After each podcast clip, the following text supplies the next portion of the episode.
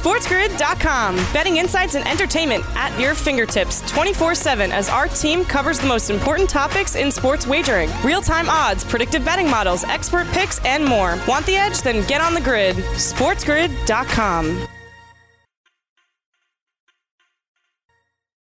And welcome back, Fantasy Sports Today, hour two with you here on Sports Grid, two hours and every day, right here on Sports Grid and SportsGrid.com. Whether you're watching us on YouTube or any of our streaming platforms, thanks for making us a part of your day. We cover fantasy football. We also cover, of course, Major League Baseball, all fantasy sports, wagering as well. Also cover Thursday Night Football, which, of course, we have in store for tonight.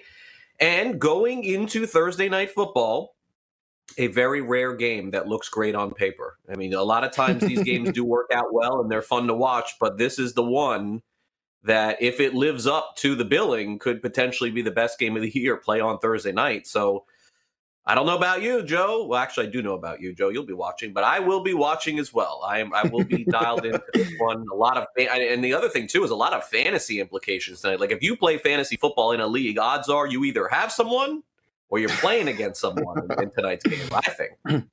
Yeah, and as we talked with Benny yesterday, uh, this is a fun showdown slate to tell you on FanDuel. I mean, if you're if you're pick any Thursday night games a standalone that could be fun from an offensive standpoint, this would certainly be it. Uh, and we talked about Kyler Murray being the uh, you know your MVP guy, maybe the one and a half x guy that you want in there, just because he controls so much of his own scoring, whether he's throwing the ball for a touchdown, whether he's rushing for a touchdown himself, and right. that's probably the way to go. And sometimes the chalky way to go is the right way to go with these things. It's another thing that we discussed on yesterday's show, but this feels like a playoff game. I don't know about you, and, and certainly it has those kind of implications in this division now as San Francisco's kind of fallen by the wayside. And I think the Rams, as we all know, I have no idea, but it seems like they're in it. Uh, but this is really, it feels like the earliest playoff game we've had so far. There's been a couple other ones. I felt like a couple weeks ago where the Tennessee Titans and the Steelers were kind of matched up there. That kind of felt at the time as okay, this feels like almost a playoff game kind of atmosphere. And that game did live up to the hype. Uh, I think the Baltimore Kansas City game did not live up to the hype. Kansas City came in there, yeah. just wiped the floor with them. I'm trying to think of some of the other games that we had that were two big time teams that were like, okay, this should tell us a lot about both of these teams. But this one, really, I mean, New Orleans and, and Tampa, but I don't know how much to take out of that one because New Orleans just keeps mopping the floor with Tampa, and Tampa looks great against everybody else. So that's kind of tricky. Yeah, and, and, I and I would think that this game could decide uh, the division for sure, and maybe even potentially decide who's out in the MVP race. I think the loser of this one is out; the winner probably is still in. All right, let's take a look at it. Our headlines for today Thursday night football, Seattle minus three. We'll break this game down coming up in about 15 minutes, the ins and outs and some of the FanDuel options for you after we hear from Dr. David Chao on injuries. Uh, Tulane travels to Tulsa tonight. Tulsa back in the top 25 about a touchdown favorite in this one. Tiger Woods announces he'll play in the PNC Championship in December, ironically, with his son Charlie. That's pretty cool. We'll see that happen. That'll be fun to watch.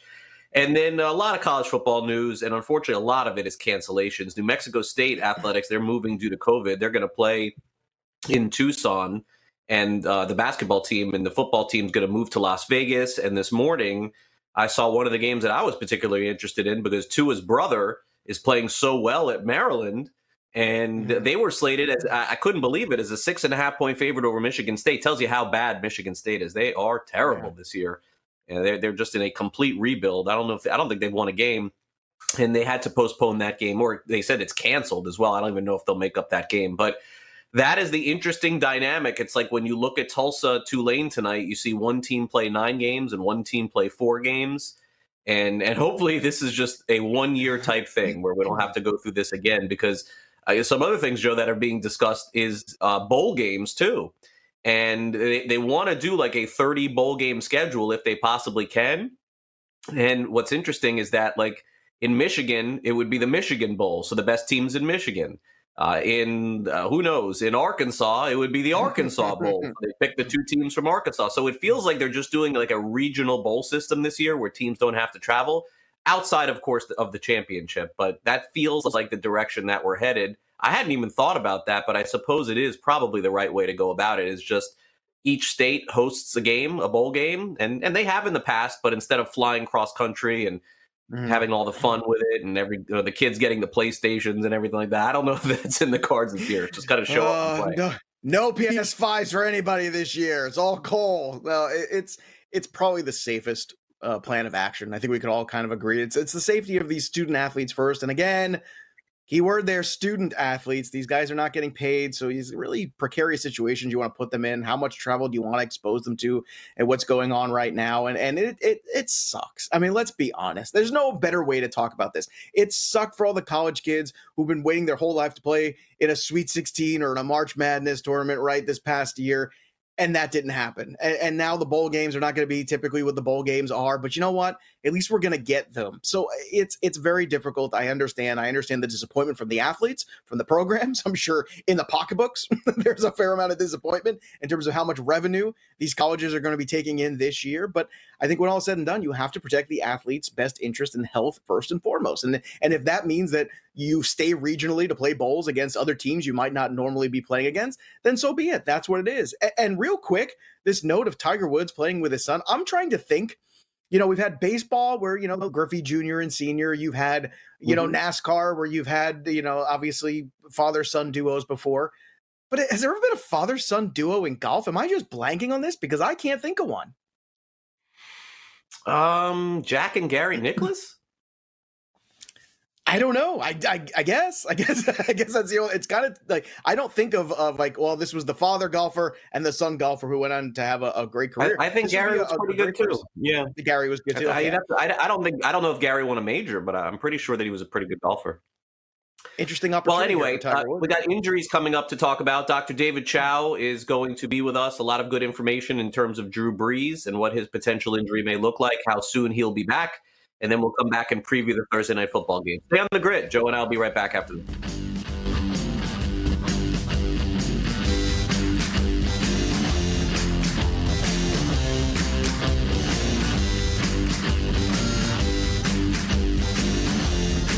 SportsGrid.com. Betting insights and entertainment at your fingertips 24 7 as our team covers the most important topics in sports wagering real time odds, predictive betting models, expert picks, and more. Want the edge? Then get on the grid. SportsGrid.com. And welcome back to Fantasy Sports today for the latest on injuries in the NFL. There is only one person you need to be following, and that is Dr. David Chao at ProFootballDoc on Twitter, ProFootballDoc.com, his podcast, and of course, columns on Outkick. Every week, that's the guy you need to follow, especially as you head toward the fantasy football playoffs. Dr. Chao, great to see you again this week. How are you? I'm doing well. How about yourself, Craig? I'm doing well, Dr. Chao. Appreciate it as always for coming on the show. There's no question that I think what's on everybody's mind is Drew Brees, the quarterback, future Hall of Fame quarterback for the New Orleans Saints. It's interesting, Dr. Chao. We've been talking all week long. Maybe this is his last season. Was the other day his last game? I mean, all those questions are starting to come about, but I don't think that we're educated enough to know the scope of what his injuries exactly are. So if you wouldn't mind, the floor is yours on Drew Brees. Well, here's what's been reported, right? There were uh, five rib fractures and some sort of collapsed lung. Three rib fractures on the left that were before this week's game, and now two on the right from the game where Kentavius Street fell on him, and then some sort of collapsed lung. But he remained on the sideline, so the collapsed lung couldn't have been that bad or severe, didn't go to the hospital, which is good news and that collapsed lung might be more of a pulmonary con- contusion or a lung bruise. So, what does all that mean? Typically, rib fractures. You know, uh, I know this year, you know, with Tyrod Taylor with the rib blocks, it's really not popular. Right. And, and typically, single rib blocks are common. Multiple rib blocks, sometimes you wait. But ribs heal quickly without a cast. Two weeks, three weeks, it's less sore. Certainly by four weeks. And lung contusions vary, but small lung collapses can heal in a few weeks as well. So my timeline on Drew Brees is I would be shocked if this were his last game with the New Orleans Saints. It is he's not going to return to play in November. I think you can book that. But I do believe he will return to play in December. Is it early? Is it mid? Is it late? I think that's what's to be determined. I think probably he's going to go on injured reserve because that's only three weeks this year, and then return to play sometime mid at worst late December. and certainly playoffs, uh, assuming the Saints uh, continue and, and, get there. Sure. And obviously, last year Teddy Bridgewater went five and zero oh in the six weeks that Drew Brees is out. We'll see about Jameis Winston this year, and uh, you know uh, uh, that that's kind of where we're where we're at with this. Yeah, it'll be interesting to see. And Taysom Hill is a, is a name in fantasy we're all interested in to see how he factors in. But you're right, Winston came in last week, didn't look very good, but uh, hasn't prepared at all to start in a game this season. So I don't I don't think anybody could have those expectations. Now, uh, look, it really doesn't matter. I think conceptually speaking, from a fantasy perspective, in a couple of weeks when the Bears suit back up and play again. But we saw Monday night a very scary scene for Nick Foles, and then unfortunately an all too familiar scene for Nick Foles.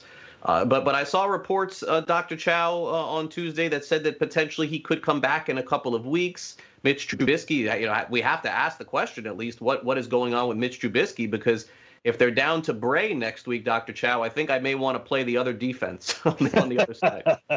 well, here's the deal. And, you know, look, uh, I don't have any inside information. It's just insider knowledge. And even though Foles was carted off with less than a minute to go in that game, before the game was over, we put up a post at profootballdoc.com saying that doubt that there would be anything, any fractures, doubt that there's anything serious, more of a contusion, hip pointer type thing where he's hurt, not injured.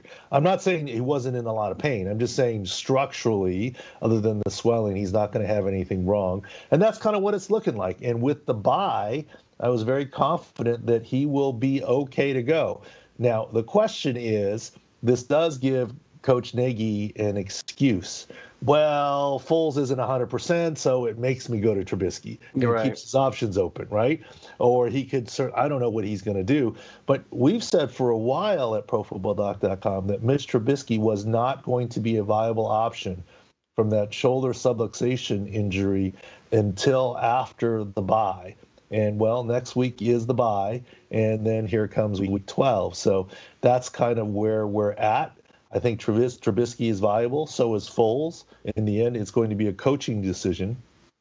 It'll be interesting to see how it's spun. You know, it's coaching decision, but sure. well, maybe it's injury, and you know, uh, whatever it is. Mm-hmm. Yeah, and, and, for the Bears, uh, we know what it is. It's it's drafting a quarterback next year. They're going to have to do that or go to free agency. I think that that goes without saying. Not a decision for you and I, fortunately. Uh, okay, mm-hmm. now over to the Falcons. Boy, I would have thought that the news would have been a little bit better on Calvin Ridley because anybody in that Atlanta offense, Dr. Chao, is just excelling at the wide receiver position, and Ridley was genuinely a top five wide receiver until his injury. The report that I saw on Monday basically said that, or on Tuesday said that he was basically running off to the side. And and what does that mean? Like, is that enough for him to get back on the field this week? I need to be optimistic on Ridley if I'm going to play him.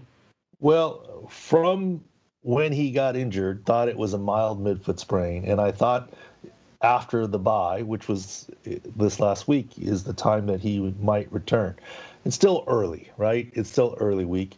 You're right. If all he's doing is running off to the side on Friday, then you got to find someone else. But I think he's going to progress some, and hopefully, obviously, midfoot sprains can linger, but in theory, his was mild based on video. So I still have my hopes on Ridley.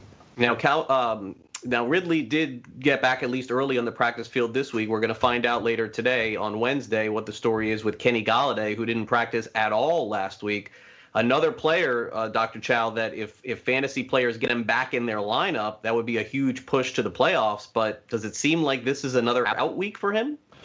Well, I think uh, this is probably the, the, the target week, right? I mean, he wasn't put on injured reserve.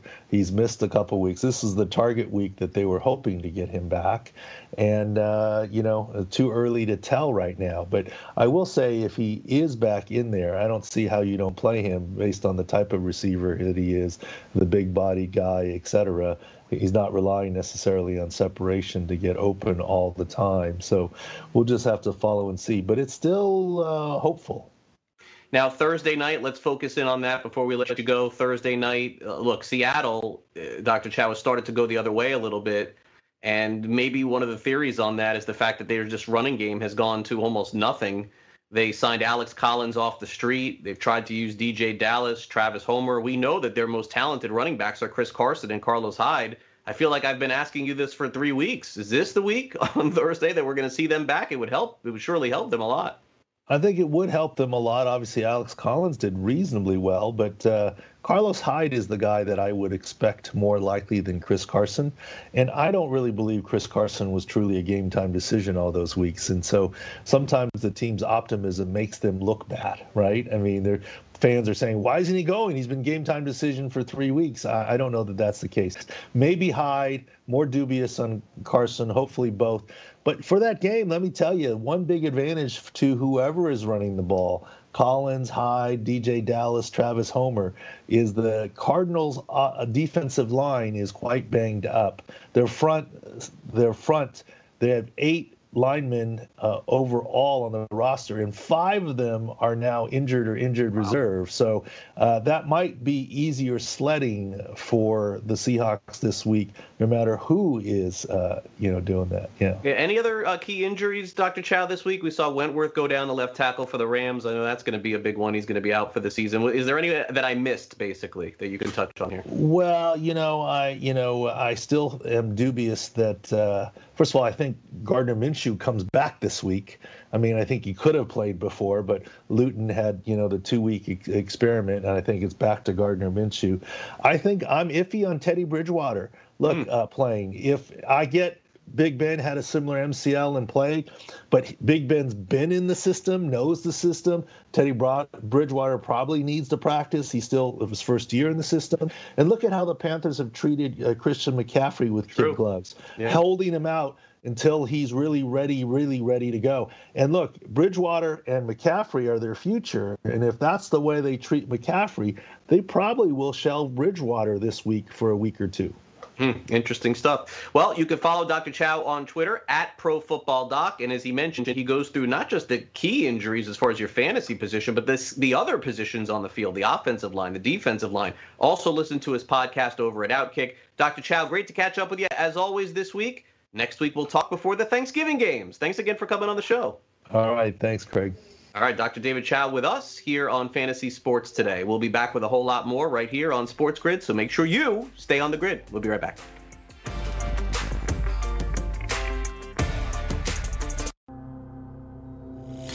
SportsGrid.com. Betting insights and entertainment at your fingertips 24 7 as our team covers the most important topics in sports wagering real time odds, predictive betting models, expert picks, and more. Want the edge? Then get on the grid. SportsGrid.com.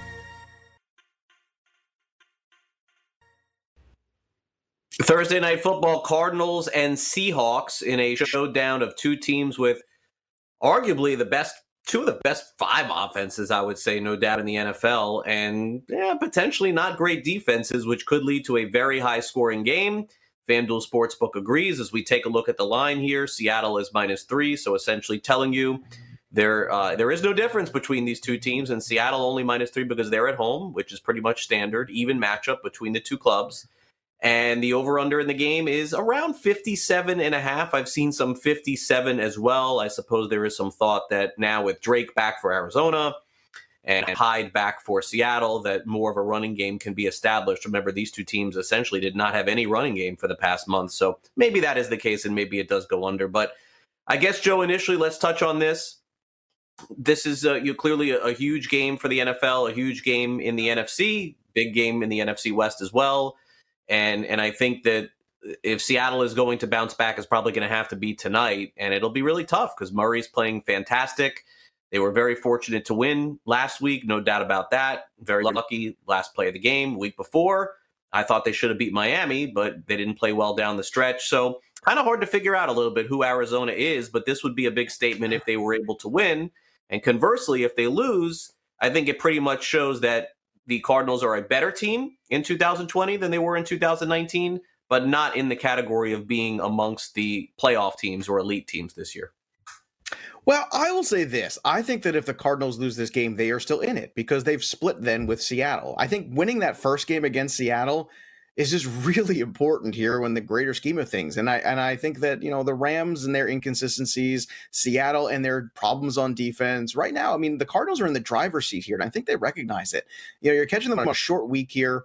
Uh, Seattle's defense has just been absolutely putrid. And I think that if you have an opportunity here to kind of put the nail in the coffin and really kind of jump forward, and not even the MVP conversation, we could shelve that for a while. I'm just talking about where the Cardinals are in this division because San Fran, I think, has fallen by the wayside. We can kind of dismiss them now at this point in the season they're really starting to feel like the Cardinals, if they win, really do go to the front of this division. And those two wins over Seattle become really important and they loom very large. And look, Seattle has had some issues lately. Uh, one of the issues they had is at the center position, too, because uh, they've had Pocic who had an injury. And unfortunately, Ethan Pocic, Ethan Pocic, excuse me, was unable to play last week. So Fuller filled in for him. Now he has a high ankle sprain and Pocic's still in concussion protocol. So there's a lot of questions there. And, you know, center is a very important position for a quarterback. It's a lot sure. about rhythm. It's a lot about getting in. And, and that's one of those intangible things. And I think if you go back and watch last week, I think you can kind of see how that sort of had an impact on the game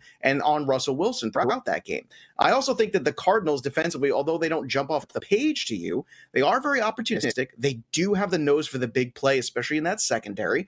And the other thing is when you look at the DVOA, they're pretty much middle of the pack. So they can really be competitive here defensively. They have to come up with a big play here.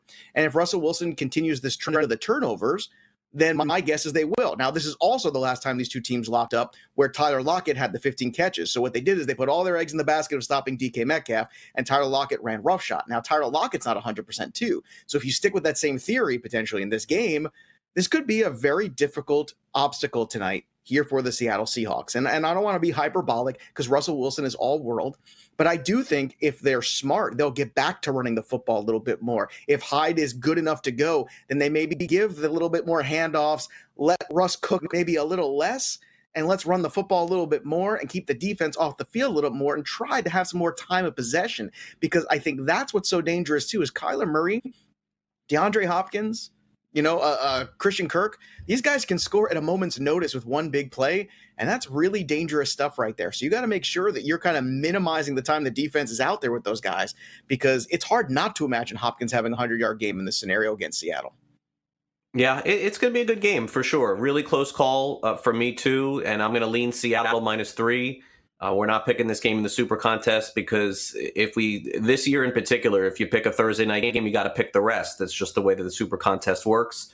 And I am just not willing to go down, even though I do like Seattle, I'm not willing to go down that road of picking a game on Sunday, not knowing who's going to be in and out due to COVID. It's just a very difficult year for that. Probably eliminates, I would say, picking the Thanksgiving Day games too for next week too, which which mm. really stinks to not have any action on those. But I would just lean Seattle here. I, I, think that they do bounce back, but I don't. I don't feel strongly about it. I could see Arizona winning for sure too. I think the over okay. is the best thing, don't you, Craig? I mean, if you're going to pick one thing in this game, I feel uh, like the over might not be necessarily. It, no? no, not necessarily. No, okay. no. I, no. I mean, again, if if the running game is established in this game, then you have less scoring. So I, I, I really. Fair when you have two teams, same division, playing against each other, it's coin flipping to me. It's when you get these big mismatches where it's one team traveling across the other side of the country or one team that hasn't seen each other. Or what what does one do? What does one team do well that the other doesn't?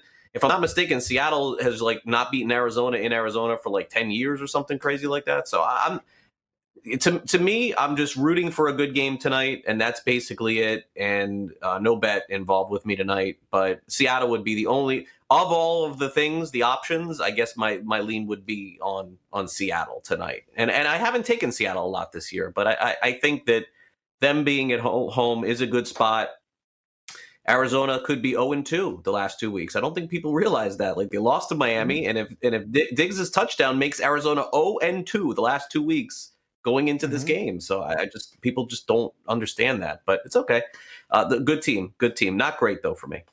Kyler yeah. Murray. Let's talk about Kyler Murray, who who could throw for 400 yards or he could just rush for all of these yards. So this is a tough one on the FanDuel Sportsbook. 285 and a half. I suppose if you believe the over and if you believe Arizona, then certainly you're going to go over this one, Joe, right? this is tough because Kyler's ability to run the football. So, you know, it, it, depends on how they're going to match up with him. Now, look, if I do believe that DeAndre Hopkins is good for 100 this one, then you got to find another 185, you know, another 85 and uh, change there for somebody else. So, I mean, this is kind of tough for me. So, I'm going to lean towards the under, I think, a little bit here on this. I think Kyler Murray is going to take the ball into his own hands because that seems to be working. You do also have both running backs healthy uh, for this football team there with Edmonds and Kenyon Drake. So, look, I got to find an extra 185 somewhere. That's a lot to find from the rest of these wide receivers. Larry Fitzgerald really hasn't done much in here. Uh, Isabella is not much. Now, Christian Kirk's been very good. So, can you find another 185 right. between Christian Kirk and between Chase Edmonds? Uh, I think that's a little dicey. So, I, am actually going, and they don't use the tight end either. So, I'm actually going to go under in this one. the tight end got uh, hurt, right? Uh, yeah, but I mean, does it matter anyway? Because even when they entered the no, season, they didn't not. use the tight end. They yeah, don't use the not. tight end. They're not that kind of team. But um, this is a volume number, which makes this number so dangerous, is because the volume of offense that they're able to produce, and then theoretically against the Seattle Seahawks, that's why it's such a big number here. And and the number of plays that Arizona runs, I think that's why you're seeing the 285. But I don't think it's gonna be off by much. That's why that's good numbers. That's why they're Vegas. But close. I would lean towards the yeah. under for me. Probably the same. I think it's going to be very close. And and again, in order for this this to go over, Murray's going to have to hit a 50 or a 60 yarder and with him, that's not always a guarantee. Now, with Wilson to win, that is a guarantee. That's the way that they win games. Is that Wilson throws that rainbow pass, and either mm-hmm. David Moore or Lockett or yeah. Metcalf or Wayne ends up catching a long one. So I think win or lose, Wilson goes over. Even in a loss, I think that this is the way that they're going to have to win the game. I do agree with them trying to run the ball more with Hyde, and I and I think that that does make sense. I don't know that Hyde's like a massive upgrade over Dallas. I, I mean, I don't think Dallas is great Collins. either, but or or or Collins. Collins rushed for four yards of carry last week, so I, I, just I don't Seattle just doesn't commit to the run. I think they can run. I, they just don't want to run. And I guess when you have Russell Wilson, that you don't have to, but maybe what they maybe the, the last two weeks of seeing Wilson throw these interceptions in the end zone, maybe they will scale it back a little bit. But the comments Wilson made on Wednesday to the media were I'm not not only am I not scaling back, I'm going even further in on what I'm doing. So I mean, I, I, don't know that anything is going to change. I'll, I'll, lean over here, 317. My, my lesson is is on, on these things is pretty simple. And this is no disrespect to anybody at FanDuel or anybody who makes lines but this game is a very, what we would call a public game. Everyone knows the players involved. Everyone knows the quarterbacks involved. Everyone knows the line. Everyone knows the teams. And it, it's really hard to get an edge when there's just a overabundance, I would say, of awareness in a game like this. Mm-hmm. That's not to say that the, the lines aren't made by the smartest people in the world, that because they are. But when you're dealing with Denver and, and the Jets, like on a Thursday night, it's like, well, you know, you never know. Some guy could pop out of nowhere you could pick a guy, a tight end, to go over his his total, maybe on a player prop. But uh, you know all the players in these in these games. I don't think that there's a lot of uncertainty, especially with Hyde coming back. Now you know who's running the ball too. So you know, you know every player on either side. You kind of know how many points the teams are going to score. And when it's a very public game like this and a really good game, I sit back and enjoy it. I just look the Super Bowl. Of course, you have to get involved in that. It's the it's the last game left. We're going through every prop, and there's there's definitely some advantages to that. But mm-hmm. for me in a game like this, it's turn it on at eight o'clock and say, all right, live up to the billing of what this game looks like. Because going into the game, I mean, to me, it's the best Thursday night game of the year thus far. I think uh, going in, I, I, don't know what theoretically it, it has got the biggest. It has to be. It's also it, it has to be for me. Well, it's got the biggest implications too, because I think it's safe to say that if Seattle wins this game, they are right back in the, I guess, driver's seat of this yeah, they're in the driver's seat for sure. If yeah, they lose, they are not. Oh, they're in big trouble. Oh, they're in big they're trouble. in big yeah. trouble. They're in serious trouble, mm-hmm. and, and I don't know yet, and we're going to find out in a few hours if the best thing for the Seattle Seahawks is this short week or the worst thing is this short week. Because maybe you kind of shake off the loss because you didn't have enough time to think about it and you didn't have enough time to stew about the things that didn't go right the last few weeks, the turnovers and all this other stuff. Or maybe, just maybe, it's not enough time to prepare. And this is a huge game and you want some more time to get healthy and prepare. I don't know what the answer is. None of us do, but we're going to find out tonight. Yeah, we'll see. I, I, I hope hopefully it will be a good game. I wouldn't mind it going down to the last play like Arizona did last week, and then another bomb to see if they can win or lose. I think that that I mean, that's always fun when that happens in sports for sure. All right, coming up next, a little fantasy or reality is at the end of the line for Robinson Cano in New York. We'll tell you next.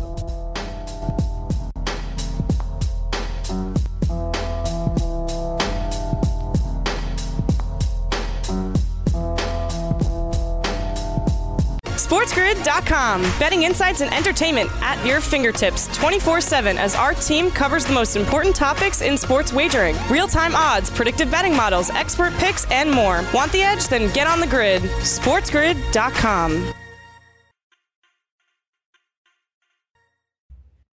And welcome back to Fantasy Sports Today. Before we hit fantasy or reality, a little breaking news here. ESPN reporting that all-star Klay Thompson of the Golden State Warriors, who did get hurt at yesterday's practice, that it's being reported that he does have a torn Achilles, which would sideline him, wow, for the entire 2020-2021 season. So, Joe, it would appear that drafting James Wiseman, they're going to need him a little bit more than they thought they would have 24 hours ago. But Thompson probably, I guess, would be considered a top 15 player maybe in the NBA, top 20 player in the NBA for sure. Golden State, of course, had assembled three or four of those top 10 players in the NBA and, and winning, you know, championship after championship. So uh, they were hoping to get Curry and Thompson back at full strength, and now they're only going to have Curry. Yeah, well, look, this puts a little bit more pressure, uh, pressure, excuse me, on uh, Wiseman to kind of develop quickly at the NBA level. Uh, you would imagine, and uh, certainly there's a lot of expectation there that he can. But um, it's tough here for Golden State Warriors. You know, you you hate to ever see uh, star players of any sport go down with an injury. You don't want to see any player ever go down with an injury. But right now, it's starting to feel kind of like a tricky situation here and a slippery slope of this dynasty that was so good for so many years here at Golden State. You start to wonder okay, the same pieces aren't there. Last year, we know with the injury to Steph Curry where things were. Now we have an injury to Klay Thompson. It's starting to feel like maybe that window is starting to close a little bit. And I don't want to be doom and gloom, but it, it's certainly getting more difficult by the hour whenever you have these kinds of situations come up. So, um, look, we hope a speedy recovery for Klay Thompson. There's no doubt about that. And uh, obviously, I think the uh, work is cut out for Golden State here in the 2021 season. Yeah, unless Wiseman is a superstar, and then that would completely change everything for them. But lucky for them, they have him, and that's maybe the reason why they took him and not LaMelo, LaMelo Ball. But uh, we'll find mm-hmm. out when the season opens up on the 22nd of December, one month away, ironically. Okay.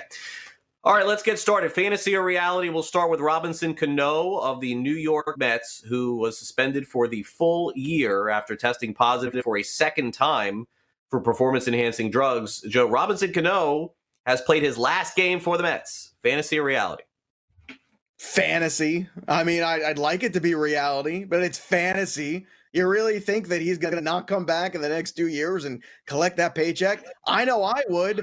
I mean, why wouldn't he? Unless he gets popped again for PEDs, which I, I guess is possible. But I mean, look, he, here's a tricky situation here because Robinson Cano has guaranteed money coming at him right now for the next couple years after this 2021 season, right? So the Mets are in a rock and a hard place. What are they going to do? They're not going to find anybody else to take him. No one's going to take Robinson Cano after two failed tests with all that money left as an aging, basically DH at this stage in his career. That's basically what he is. So no one's going to take his salary, take the player, take the age, take the baggage, take all those things all they're going to do is have to sit there and eat this for the next couple years because that's what the Mets have to do. The way they continuously go ahead and you know eat the Bobby Bonilla salary for the last 30 years. That's what we're going to do here. Robinson Cano, we're going to eat this too. There's no way out. Sorry, you're stuck. It's a horror movie. And uh, the horror movie is you're stuck with Robinson Cano, and he's calling from inside the house. So he's not going anywhere. Sorry. Craig? Scream 4, Scream 5. I'm, I'm going to say reality. I think it's reality. I think Cano is done. I think it's over. How? I, I How's think the out? Yeah. Tell me. The the out is is that the Mets pay him to go away. I think the Mets pay him to go away. And and look, if Steve Cohen has as much money as everyone says he does, then that would not be a concern. He's going to miss a full year this year. He basically did not play in in 2020, more or less. He only played 60 games. I, I think that he needs a change of scenery. Maybe he goes back to Seattle. The Mets say, "Hey, look, we'll you know we'll we'll give you 18 million of the 24 and and you just take them and pay the rest. I, I don't think he plays another game for the new york mets. I just don't. I think it'd be it, I, I, again i don't i don't know how they'll handle him but i could tell you that from a pr standpoint this guy has like literally a day to come out and apologize for this and or it's going to get really really bad for again? him in new york. I mean apologize again? Like how many times you gotta do it. Just disappear right how many times when your kid, you know, gets caught with his hand in the cookie jar, you, you scold them the first time and they get, you know, it's like, okay, don't do this. I'm sorry. And they go back. Well, didn't I just say not to do that? Didn't I just tell you not to? Oh, I'm sorry. You're not sorry. You're not sorry. He's not sorry. I don't need any fake apologies. And I hope you're right because if that's the case, and this is the kind of guy we're dealing with, New York Met fans are going to love Steve Cohen. They're going to put a statue of him in front of Citi Field. That's what's coming here for Steve Cohen. And then, know the next thing you should do? You should go to Bobby Bonilla and write him a check. That way, every summer we don't have to hear "Happy Bobby Bonilla Day, Mets fans." Because let me tell you, that grates on you after a long time too. Pay off all these things. Get out of this bad mojo debt that you're in. And if Steve Cohen has the cash to do that, I'm telling you right now, Mets fans are going to build a statue in front right off right as soon as you get off the platform for the subway there's the steve cohen statue and everyone's going to walk in and rub its head for good luck. Yeah i do. I, I think he's done. My prediction there. Okay fantasy or reality the fresh prince of bel air is having a reunion and it seems to be all over social media. Some of the interesting discussions about james avery who passed away last year and about the original cast member who played his mother and then left the show and then they brought in somebody else. They had their reunion. They had their discussion. Uh, i have not seen it yet so i think it's worth asking fantasy or reality joe. Statement you will watch the fresh prince of bel air reunion over on hbo max. This is where that they have placed it hbo max fantasy reality it's fantasy. I'm not going to watch it right now. I don't have HBO Max. Now, that could change because I just heard today that uh, Wonder Woman 1984 is going to be released on HBO Max. And if that's the case on Christmas, well, Merry Christmas to me. In which case, then I might have to turn around and change my tune about HBO Max if that is indeed coming down the pipe in just a, a few weeks here, because God knows I'm not going to miss Gal Gadot in Wonder Woman 1984, and no one should.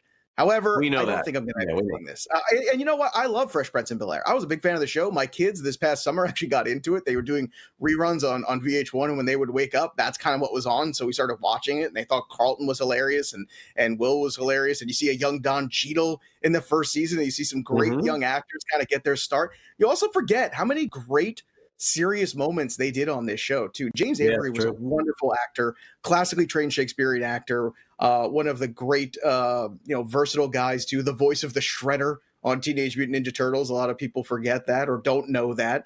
Uh, but you know what? Like for me, I, I, don't think I'll watch the reunion show. I'm not big on the reunion things. I did that one reunion thing for the Princess Bride. I did it. We sat down, my kids and I, we watched it. It wasn't as good as it could have been. It was okay. Uh, they had technical difficulties throughout, which is like, oh, this is really kind of crappy. But I am happy because I did read that old Aunt Viv, original OG Aunt Viv, sat down with Will right. Smith and they ironed out their differences. Because I know, probably like you, I've lost sleep about that for the last 25 plus years.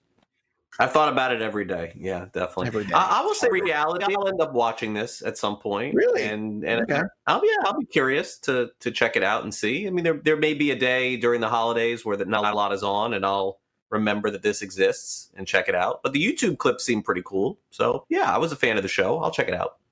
Reality. Yeah, it's hard without James Avery for me. That that's that's the you know no Uncle Phil. It's, it's, I mean, what do you do? I mean, yeah, the Friends reunion is, by the way, on for March. But I don't know if you're interested in that. Oh, one, they've confirmed that, that. I, that I'll watch. I'll watch the Friends reunion, especially because we just we've been watching all of the seasons of Friends. We're into season eight now. The kids and I started in the summer because they finished Big Bang Theory, so they needed a new sitcom to watch. So they've moved on to Friends. So I don't think I'm going to get out of that one. They're definitely in for that. So it means I am if they are. All right, so there you go. Now, uh, also coming to HBO Max very soon is Conan O'Brien. Yes, a double HBO Max discussion here on the show. Uh, Conan O'Brien yesterday with the announcement that June is the end of the line for him being a late night host. He's going to move over to some streaming platforms, do some different kind of shows.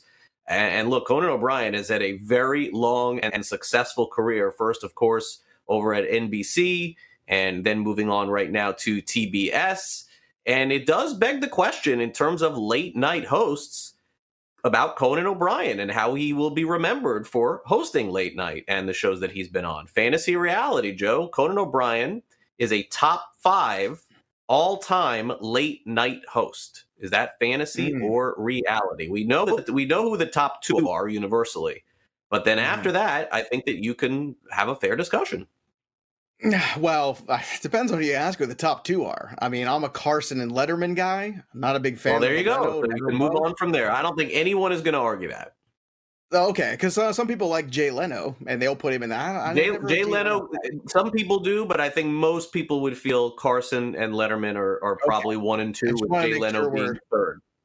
Okay, yeah, I want to make sure it's like the, the Kamara, uh, Henry, and and uh, McCaffrey conversation. Like those three are definitely in the mix.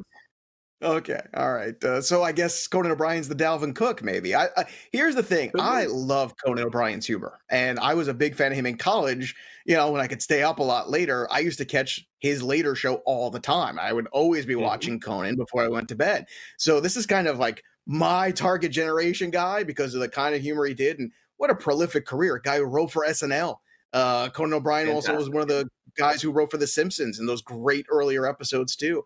So I think he got the raw end of the stick here. I really do, man. It was really unfair what they did to him. They made his entire team leave from Los An- uh, leave from New York, go to Los Angeles. Jay Leno decides he wants to do the show again. I think that was terrible what happened there. They did not support that transition the way they should have. And good on Jimmy Fallon because they asked him to do the same thing. He said, No, no, I'm not moving. I'm not telling all my staff and all their families to pick up and move to Los Angeles. What if you get rid of me in a couple years? Uh, or a couple months as they did with Conan.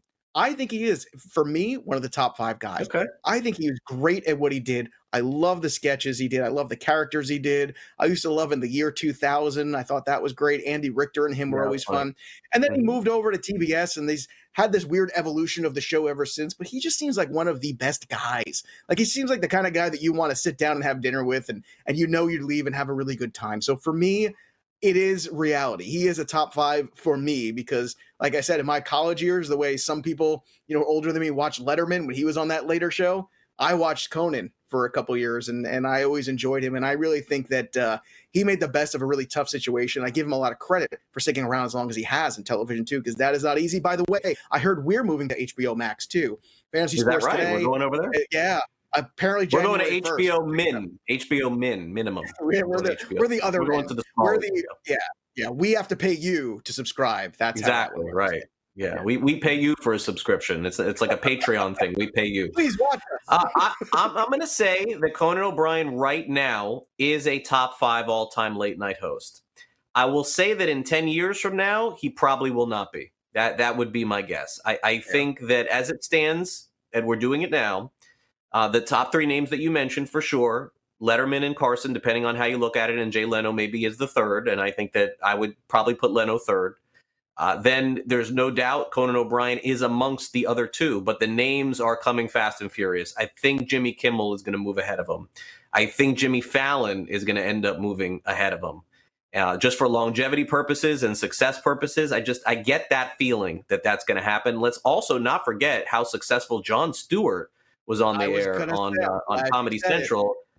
See, he's top and, five for me too. That's another guy. yeah, so he's got to be in that conversation. So I think that Conan's right there all time, but I, I, feel like we could be having a different different conversation in five, ten right. years from now. I know Seth Meyers is on. I don't. It's very late at night for me, so I don't see a lot of Seth Meyers.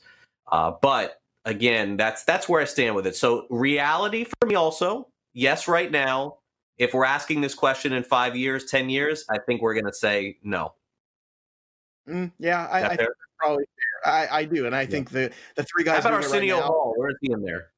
No, he's not in that top five. But I, I do no, think no. the guys that are doing it right now, Colbert and Fallon and Kimmel, do a fantastic job. Right. They really do, all three of them. Yeah. All right, Sports Grid 60 is next, and then we say so long for this Thursday. Don't forget, Super Contest leans on the show with Howard Bender tomorrow. We'll be right back on Fantasy Sports today. Stay on the grid.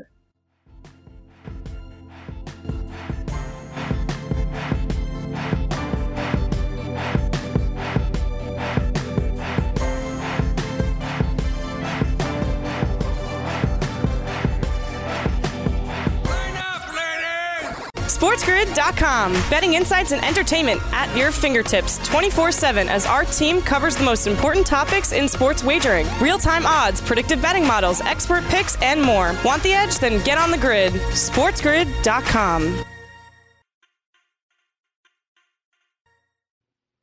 And just a quick program reminder for those of you who watch our show here on Sports Grid on Fantasy Sports today. Joe and I, of course, will be right back here tomorrow for our edition of the show. Jim Sannes will be part of the program. We'll talk some DFS with him. Also, Howard Bender, our picks for the Westgate Super Contest. But next week here on the show, Joe and I will be here Monday, Tuesday, and Wednesday, but on Thursday of next week, of course, it is Thanksgiving. We have an NFL centric show for you then. And also, we will be off on Friday. So, those of you who are watching our show live or you're watching on demand and you plug us in every single week, just a quick heads up every once in a while, we get a day off. And that's coming next week. Joe, Sports Grid 60, what you got here to end the show? And you can also watch us on HBO Min. So, Major League Baseball.